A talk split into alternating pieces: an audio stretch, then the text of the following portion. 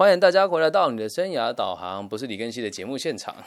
今天呢，要跟大家继续讨论阿德勒博士的《自卑与超越》当中的第九章知识合作对早期的影响。那先前我们前面几集有跟大家谈过这个关于如何毁掉一个人的三观，跟罪犯是为什么走上罪犯这条路了。那我们现在要跟大家讨论的就是，在什么样的状况之下，我们会无法跟这个社会和谐的相处，而跟社会无法和谐相处的最终的状况，那肯定就是走上罪犯的这一条路。今天呢，基本上会围绕在这几个主题哦，我先讲给大家听哦，分别是家庭环境。贫穷、生理缺陷和社会缺陷四个大项。那在某一些地区的心理师的考试当中呢，也都会考到这几题。每个人的论述方法不同啦，但如果你宁愿去听学校的老师跟你讲说阿德勒的这个什么该背的什么家庭星座啦，什么老大老二的心理这些东西的，那就不需要跟我读这么深的东西了。你们就好好的去考试就好。那我们现在要讨论的是从更深入、更生活化的方式来跟大家分析。那也希望大家听了之后，如果觉得很有兴趣的话，也可以把往前的这六十三集都给听一听，才能够真正的了解到阿德勒博士真正的核心思想是什么。那我们就来论述第一个部分哦，提的是这个家庭环境。有时候我们必须要父母负责任。或许是因为这些人的母亲的技巧不够，无法让孩子与他合作。这边在我们前面的几集里面有提到过这个部分哦。一个孩子是否有能力跟社会合作，第一个对他的最关键的影响就是他的母亲，因为他的母亲是第一个跟他相处的人。如果这位母亲的教育让他对这个社会失去了兴趣，又或者是对母亲这个角色失去兴趣的话，他就很难跟别人合作。那我们再往下看，这样子的妈妈，或许她会自以为自己做的这个母亲的能力哦，已经是不能让人家怀疑的，也已经付出了一切了。然后他也觉得没有人可以帮助他。或许哦，有些妈妈是她本身就无法和别人合作。这一点其实我们在现在社会上也很常看到了。有时候你会看到某一些孩子怎么会这样子想？你看到他的妈妈呢，就会知道有答案了。所以有些妈妈会觉得自己做得很好了，可是你没有看到最关键的点是要让他对这个社会有兴趣。所以宠溺哦，绝对不是最好的方法。我们继续往下看哦。我们很容易由不快乐或者是破碎的婚姻当中看出伴侣缺乏适当的合作精神。那这边就要提哦，什么叫不快乐或是破碎的婚姻里哦？嗯，没有离婚但想离婚的。跟已经离婚的、跟没有勇气离婚的这一群人，往往都是伴侣之间缺乏所谓的合作精神嘛。嗯，不管有没有结婚啊，我认为人与人之间相处最重要就是要能够两个人一起成长，找到共同的目标，进而去达到自己想要做的事情。如果两个人有了有了分歧之后，就会走上分手或者离婚这条路。而在这边说穿了，两个人的相处不就是合作而已吗？孩子所看到的第一个社会的合作，他亲自参与的是他跟他的妈妈，还有接下来跟他的爸爸。而他接触到第一个社会合作的对象，通常都是爸爸跟妈妈。以旁观者的角度来说，所以小孩会首先跟母亲产生关系。也许母亲不希望小孩拓展这个小孩对社会这个期待。包含让他的小孩对他的父亲，还有其他小孩跟大人产生兴趣。有这个部分，我跟大家讲一个真实的故事给大家听哦。诶，前两天我的女儿问我说：“爸比，火很危险吗？”啊，那那时候我妈妈也在旁边，那我妈妈就跟我说：“这个东西很危险，你不应该叫他使用。”好，我的理我的逻辑是这样：我当天哦，就拿了打火机，跟拿一个脸盆、大钢盆，然后拿一张卫生纸。打算燃烧给他看。我女儿四岁，燃烧给他看之后，我会让他烧到有烟、有雾、有刺鼻味之后，我再马上用水把它浇熄。正当我要这么做的时候，我的母亲她制止我了。你看，这是不是某种程度上去限说她对其他的事情产生兴趣呢？我妈妈的说法是，她觉得这么做我女儿会模仿，而我对她的说法是，我们得增加她的知识。进而让她理解为什么这个东西危险，而在未来，如果她有能力看到她看到其他人有想要玩火的动作，她会知道有多危险，同时她也会知道该怎么来处理这件事情，总比好过他认为火这个东西很神圣，打开会有这个小精灵冲出来来的好嘛？这能够理解吗？这是一个很简单的案例哦，但是有很多的妈妈就会在不知不觉当中去限缩你的孩子对于这个世界或者是对于其他人的这个重视跟兴趣哦。那在下一个状况是这个样子，家庭环境还有另外一种事情会这么发生的，或者小孩可能会感觉他是家里的中心。当他三岁或四岁的时候，有第二个小孩出生了，排行老大的他就会感觉到挫败。为什么？他原本在家里这个最受人家宠溺的地位被抢走了，能理解吗？于是他会开始拒绝和母亲或者是弟弟妹妹合作，而这些是所有我们需要考量的因素。假如追溯一个罪犯的成长背景，我们几乎都会发现他在早期的家庭经验就埋下日后麻烦的种子。问题不在于这个家庭环境的本身哦，小孩误解他在家里的情况，可是没有人给他解释，他就容易造成误会。嗯，这边也举一个刚刚发生的例子。我今天节目比较晚开的原因，是因为我的女儿不小心打破了她堂哥的这个。奶瓶打破了堂哥的奶瓶，然后为什么会打破呢？因为当时他想要，因为堂哥回来家里住嘛，平常他不住在我们家里面，然后今天回来他要跟我女儿睡在同一个房间，我女儿就觉得不喜欢，然后就哭就闹。那如果今天我是一个比较自以为是的爸爸，我一定会过去跟我的侄子说：“哎，这房间是我女儿的，啊，你进来睡，她当然不开心呢。”但我会这么处理吗？不会。但有没有人会这么做？很多家长就会这么进行哦。然后我去了，跟他们说了一个故事哦。我说你要知道，这个房间在很久很久以前是姑姑的。然后我就把 那个我姐房间里面所有前男友送的娃娃，就跟我女儿跟我的侄跟这个侄子介绍一次。然后他们就转移了注意力嘛。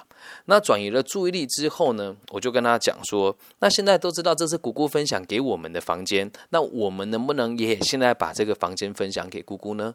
这时候他们会有点没兴趣嘛，那我就看到旁边有个娃娃，就转移他们的注意力哦。我说啊，这个娃娃，你们知道这个娃娃是怎么来的吗？这个是爸爸跟姑姑一起送给奶奶的。为什么要送给奶奶这个东西呢？因为奶奶之前跟那个爷爷吵架，所以去喝了酒，住了医院，然后我们去探望他，所送他的礼物，然后去分去分散他们的注意力。之后看他们约定说，我们要懂得分享。然后我们对每个人都是一样爱的，都是可以，都是可以为彼此包容跟付出的。那在在这个环境之下，这只是一个小事件哦。那从今往后他会学习啊，往后在学校和同学有纷争的时候，也会用一样的逻辑去跟人家相处，这样能够理解吧？好，再看到家庭环境另外一个状况啊，假设家庭里有一个小孩特别蛮横或特别聪明，这对其他小孩就是不利的，因为这个孩子能够吸引父母大部分的注意，而使得其他的小朋友感觉沮丧和失败。他们不合作，他们喜欢竞争，却没有足够的勇气付诸行动。我们常常会感觉到自己好像比不上人家啦，或是觉得自己差人家一大截。如果没有人在旁边加以辅导，而发展不良的小孩长大之后，就很有可能会成为罪犯、精神症，或者是会用自杀的方式来结束自己的生命。其实这个东西，我小时候有经历过一阵子，因为毕竟，哎，父亲是地方的警察。那我母亲是一个公司里面的小职员，所以他们对于教育的这个逻辑是没有的。我的姐姐从小到大每一件事情都比我优秀，到现在我觉得也无从比较吧。毕竟两个人风格不同，她的成绩很好，长得很漂亮，又能言善道，珠心算又是那时候全彰化的前几名。我怎么跟她比啊？我什么都比不过她。但我妈妈用一个很有趣的方法跟我说：“她说弟弟，我们哦人长得不帅。”所以要比姐姐更努力，才会让更多人看到你。也就是因为他这一句话，让我更善用了我自己的自卑感吧。如如果当时我妈妈的做法是说，你看看你姐什么都比你优秀啊，啊你很糟糕啊，啊没关系啊，那你努力一点向姐姐看齐呀，那我的发展可能就不会那么健康，这样能够理解吧？所以我们做一个小小的结论哦，一个小孩子如果缺乏合作的精神。我们就可以从他第一天上课的行为当中观察出他这个短处。在去年我女儿刚上课的时候，刚好我就在阅读这一段了。我讲一下这段给大家听哦。他说他无法和其他的小朋友做朋友，他不喜欢老师，不喜欢上课。此外，如果他没有得到老师的了解和体谅，可能又是一个新的挫败的开始。假如他不是受到鼓励和被教导合作，反而经常挨骂或者是被老师责备的话，难免会认为功课上和学校。比过去在家里的生活相对起来更加的无趣。如果他在学校是具有勇气和自信的，那这就没什么问题。假设他的勇气跟自信一直都要打击的话，他就会开始对上课失去兴趣。我们经常发现哦，犯罪者哦，往往在阿德勒不是说的，在十三岁的时候学业成绩都不大好。只要你在十三、十二岁到十五岁之间成绩表现不好的孩子，你的犯罪的机会就有可能会高一点点。是阿德勒博士说的，因为在这个年纪，你已经有能力，也有一定程度的思考跟逻辑了。那如果你总是被老师说笨，这也有可能会埋下他日后犯罪的种子。他逐渐的会对别人失去了兴趣，生命往无用的一面发展，反而会成为反社会的分子，或者是不受欢迎的人物。这样能够理解吗？这就是为什么有某一些人无法与社会合作的原因。其实我自己在很多人的在台湾的这个心理师界。跟生涯规划师界都会认为我是一个很反社会的人。今天我做了一件有趣的事情哦，在网络上有个社群叫做“我可是职涯智商师呢”，他真的这么说。我就看里面老师有有有的人是这个心理背景出身的啊，他的言论就是说啊，他读了哪些书要做生涯规划，这也不是开玩笑，是你连初等会计学、货币银行学、经济学你都不了解，你怎么做生涯规划？你没当过主管呢？我就在下面留言跟他们说，你们可以读什么书。然后听我这个 p o c k e t 里面哪几集理解商业的本质、人资的架构，还有这个如何理解我们现在社会阶级的这个逻辑怎么架构出来的？那在别人看来也会觉得我这个人自以为是的人啊。但是我做这件事情是我对社会的反社会吗？不是，我是因为对这个社会很有兴趣，我才提出我个人的看法，这样能够理解吧？所以过于怯懦跟完全去符合这个市场或者是符合社会的需求，也不代表你有真实的活着哦。这样能够理解吗？好，那接着看到第二个会导致我们无法跟社会合作的状况，就是贫穷。贫穷非常容易让人对生命产生误解。我们常会讲，我的贫穷限制了我的想象力，对吧？那一个来自贫苦家庭的孩子，有可能会遭受到社会的歧视，他的家庭呢会得到许多的剥夺，所以在他的成长过程当中，会有非常多的考验跟悲伤。他可能非常小的时候就必须得出外去工作，负担家计。之后啊，他看到富裕的人士生活过得非常舒适、非常舒爽，有能力去购买每一个他想要的东西，他就会觉得自己没有权利享受比他更幸福的生活。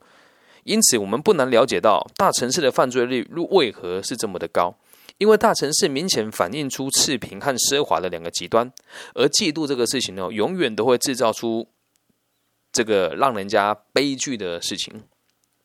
但身处这类型状况的小孩很容易产生误解，以为不劳而获取得金钱就能够取得优越，所以很多这个家里状况比较没有那么优渥的孩子哦，未来都会产生一种很奇怪的心态，就是想要不劳而获。那这也不是说有钱人家家里就没这个问题了哦，只是在贫穷的状况是，你都会觉得别人总是过得比你好的生活啊，别人总是都可以买他想买的东西啊，而你没有办法哎。甚至会觉得我再怎么努力也爬不过这一道鸿沟啊！如果在这么绝望的状况之下，再努力都没有用了，那我该怎么办？成为亡命之徒喽？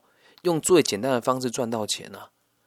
因此，贫穷哦，会让人家无法与社会合作，你的心里会产生很多对立。这种感觉其实我自己体会过是这个样子哦。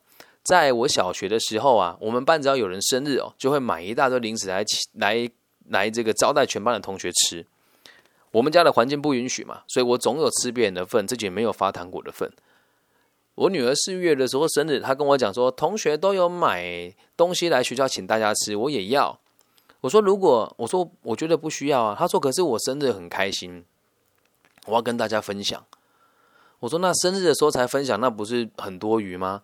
她说那大家都有，我没有，哎，那怎么办？我说大家都这样过生活，你就要跟着过吗？爸比有跟大家一样吗？没有啊。所以在如果今天我的环境比较贫困一点的话，我就觉得啊，这要得做个面子，我必须得买这个东西去招待他的同学，我女儿才不会被看不起。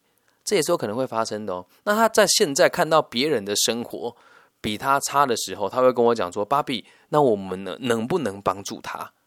那如果今天我的环境不是那么的好，他会问我能不能帮助他吗？不会。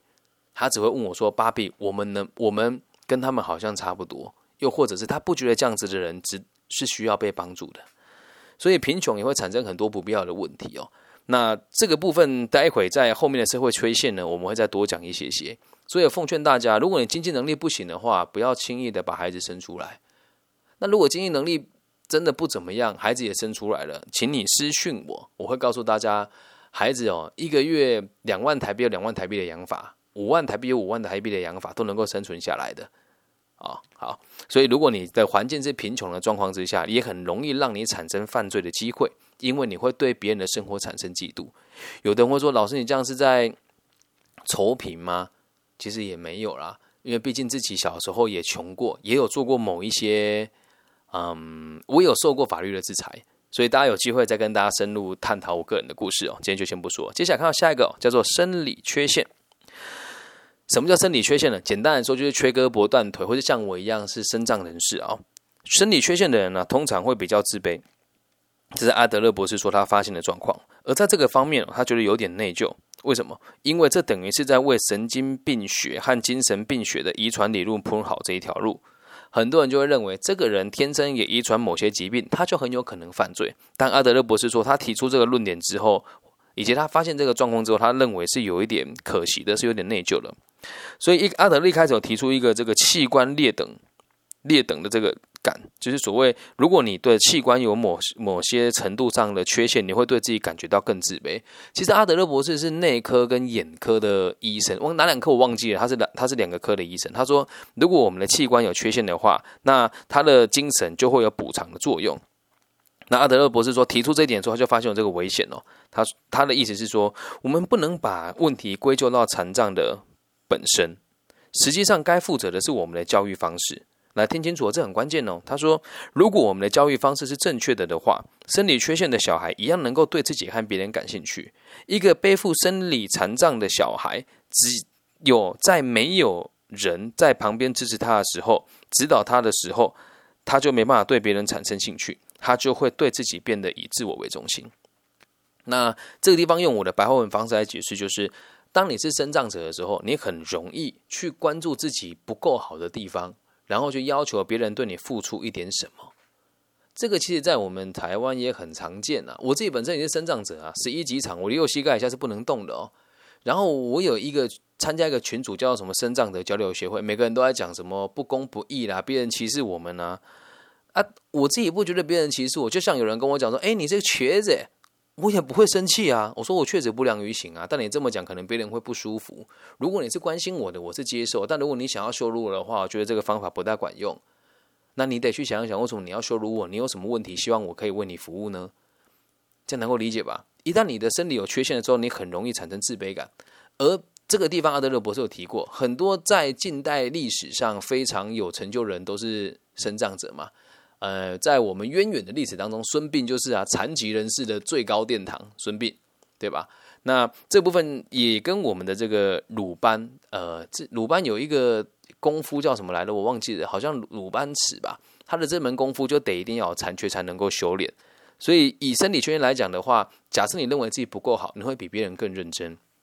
但是如果你没有经过这样子的训练，你可能就会认为别人都应该要服务我，我本来就。比别人少一点，所以大家都应该礼让我三分。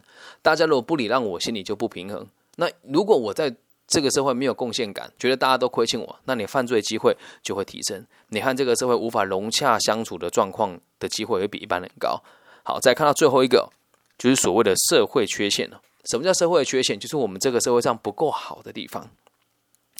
在这个章节，阿德勒博士就直接说了，他说犯罪。有一大比例是孤儿，诶，这个确实是真的哦。很多犯罪者都是孤儿哦，这似乎是在指控我们的文化并未给这些孤儿灌输合作的精神。他们当中也有许多是非婚生子女。什么叫非婚生子女？爸爸妈妈在没有结婚的状况之下把你生下来，或者是父不详、母不详，或者是父母皆不详。OK，这个叫做非婚生子女，也有这个乱伦状况所产下的这个小朋友。没有人赢得他们的爱，也没有人教导他们去爱其他人类的伙伴，所以被抛弃的婴儿常常走上犯罪之路，尤其是在他们知道并感觉没有人要他们的时候。这边我会很有感触的原因是在育幼院跟少年监狱里面有很多一部分都是这样子的小孩。那我就问他们说：“为什么你会愿意为某一个人卖命？”他的回答是：“因为我没有家人，我没有家可以回去啊。”因为我没有家人，我没有看没有家可以回去，所以他们就是我的家人。不管在海内外啊，很多帮派都会说以家人为自居，像在社会上就喜欢自称说彼此是兄弟。他们讲是兄弟，假设是比较，我们讲组织也有所谓的比较积极跟比较邪恶的。比较积极的人，他真的会把你当做家人看待，但是不不鼓励大家犯罪啊。所以你要理解，一个人如果没有原生家庭的保护，他想要融入社会，那谁会愿意接纳他？好人愿意接纳他，还是会善用他的这个未成年的身份来犯罪的集团比较能够接纳他？那肯定是后者啊。所以他们知道没有人爱他的时候，他们就会做这件事哦。在犯罪当中哦，在罪犯里面哦，我们也经常发现长相丑陋的人。这事实哦，一直被用来作为犯罪和遗传有关的证明哦。但是应该要这么说啦，请想想每一个长得难看的小孩心里有什么样子的感受？他的情况是很不利的耶。也许他的父母的基因组合刚好制造出他最不讨喜的外表，或者他的长相刚好符合这个社会歧视的标准。那如果一个孩子总是听到别人说他长得丑，那这会妨碍他的一辈子哦。他从来没有拥有过，他从来没有拥有过我们都应该珍视的东西，都都珍视的东西。他从来没有拥有过我们最珍视的东西是什么？美好快乐的童年。但这些小孩只要获得正确的对待，就能够发展出社会感。我小时候丑到什么地步？跟大家分享，这是实话。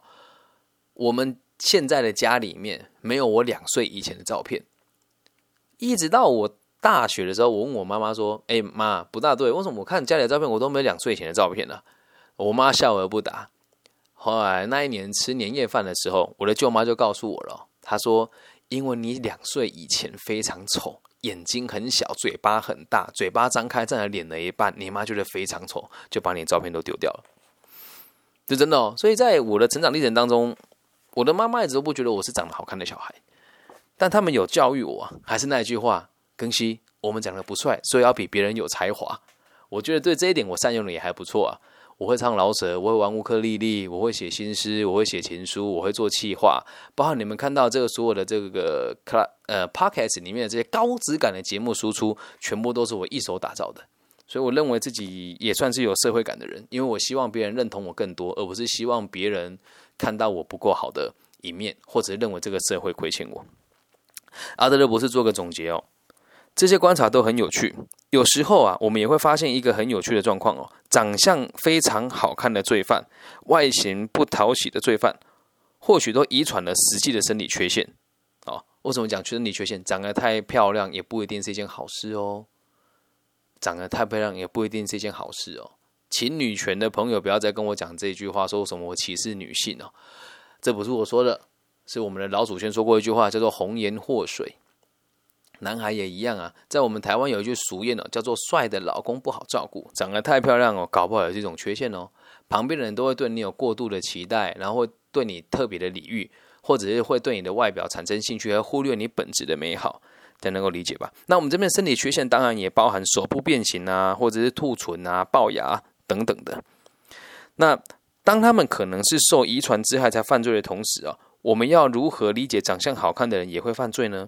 所以阿德勒博士再一次告诉大家，不管怎么样，遗传这件事情绝对不是犯罪的主因，也绝对不是你无法融入社会最根本的理由，而是不管怎么样，会犯罪的人都会是有这个被宠坏的状况，同时对社会的兴趣比较低下的人，他才会犯罪。所以，我们现在今天讲的这几个主题，让大家知道为什么有些人无法与这个社会和谐的相处，原因就在于这个地方。再跟大家重复一次哦。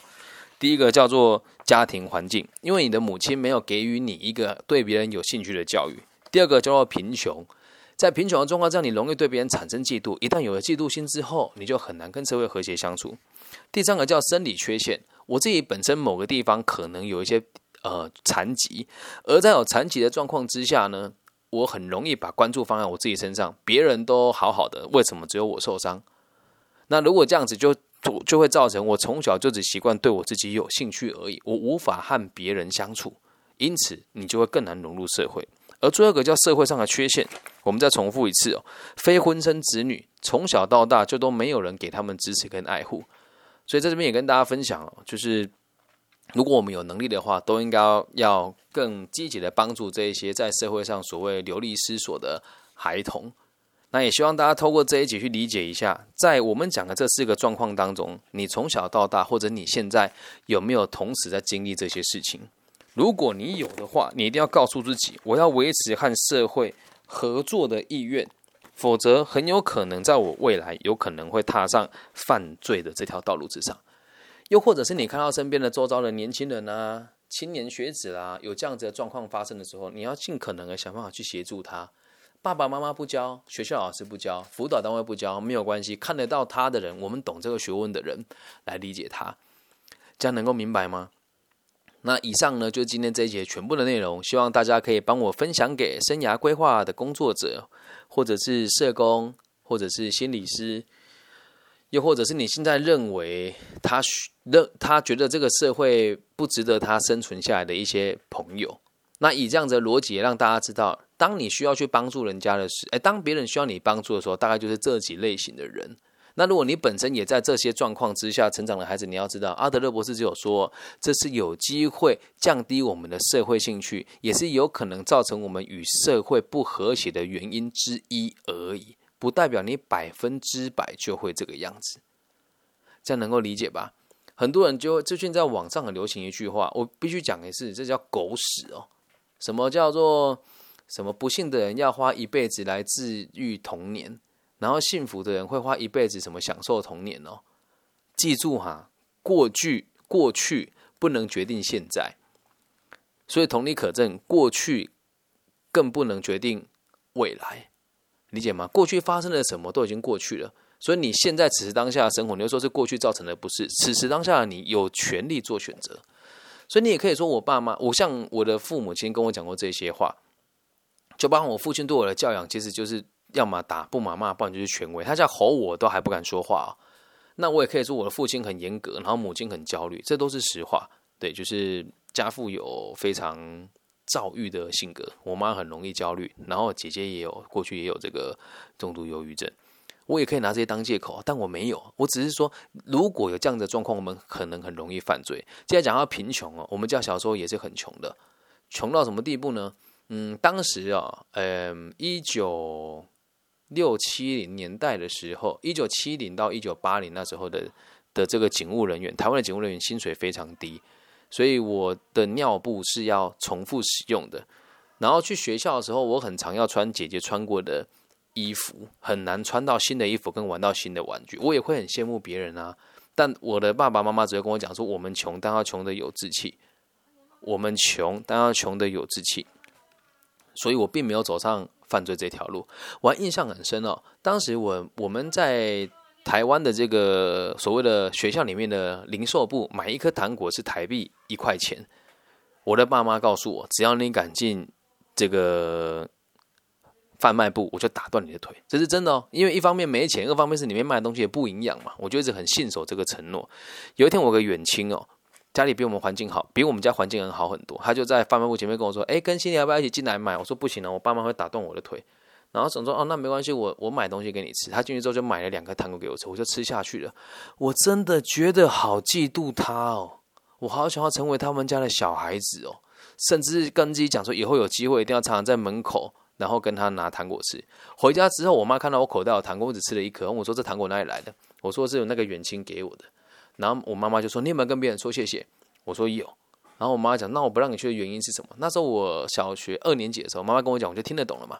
那听懂之后呢，我妈妈就跟我讲说，别人愿意跟你分享是可以的，但你有没有想过要把它抢过来？我说有，我觉得很想要拿过来。妈妈就还是那一句话，她说我们穷要穷的有志气，而且这个东西对身体也不健康，所以贫穷也看父母怎么去跟他互动。那再讲到生理缺陷，呃，这里很多听众可能不知道，我有在很小时候被确诊过 ADHD，就是所谓的过动症。然后在十九岁的时候，我脑瘤开刀；二十七岁的时候，车祸变成身障子，所以一直以来我都算是个有缺陷的人。那嗯，我曾经就有遇过一次，在学校演讲的时候，某一个同行老师看到我车车子停在残障车位，因为我看起来很健壮，不像伤残人士嘛，他就直接当着大家的面说：“哦，抓到了哦，没有残障停残障车位。”哇，如果你是我，你会发飙啊！但是。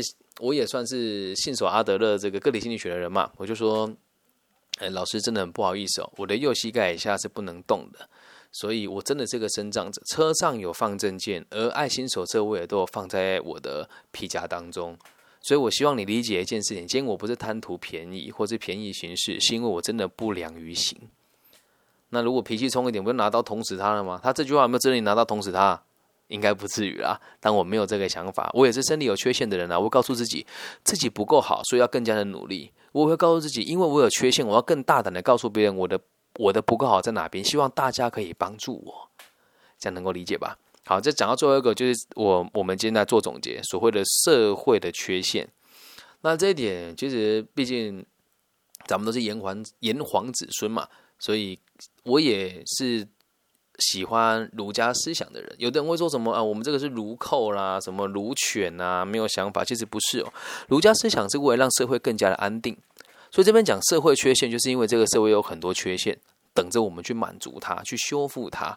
那社会缺陷呢？简单的来讲，会来自三个地方：老人想要离开的时候走不掉，无法放权给年轻人；年轻人工作没有责任感；还有孩子没有受到应有的关怀，这是所谓的社会缺陷。要修复的只有三种：老有所终，少有所长，壮有所用。